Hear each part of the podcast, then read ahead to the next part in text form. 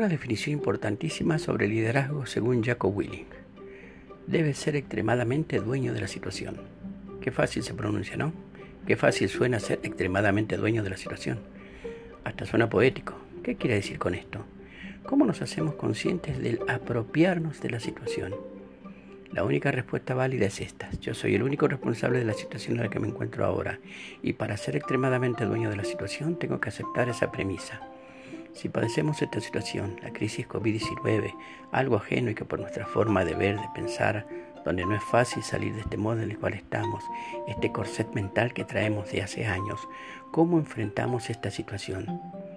De la mejor manera, poniéndole una buena actitud y pensando de qué forma transformamos la realidad cuando la misma es contra nuestros planes y anhelos.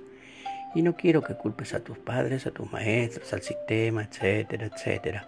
Eso lo puede hacer un niño de 10 años, no nosotros que ya cargamos algunas décadas o por lo menos dos o tres.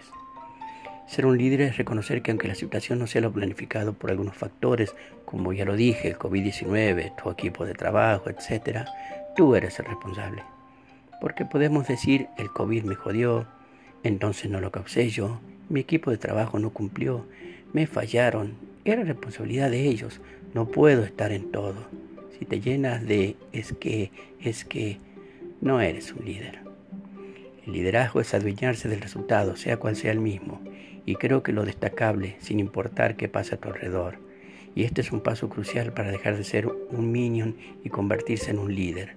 El líder se lidera a sí mismo para poder liderar a otros, pero más que liderarlos, debe encender en ellos el líder que en ellos reside siendo conscientes que no todos pueden ser líderes, también se necesitan los minions.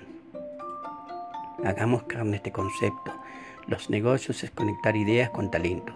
Los líderes debemos estar atentos a las ideas y los talentos. Ideas de negocios hay millares, como así también talentos para ejecutarlas. El líder hace el nexo entre las ideas y los talentos. Vuelvo a insistir ahora más que nunca. Dejemos las dietas cargadas de colesterol negativo, de noticias negativas. Hay muerte, no lo niego, pero no traslademos la muerte en nuestros trabajos, emprendimientos o empresas.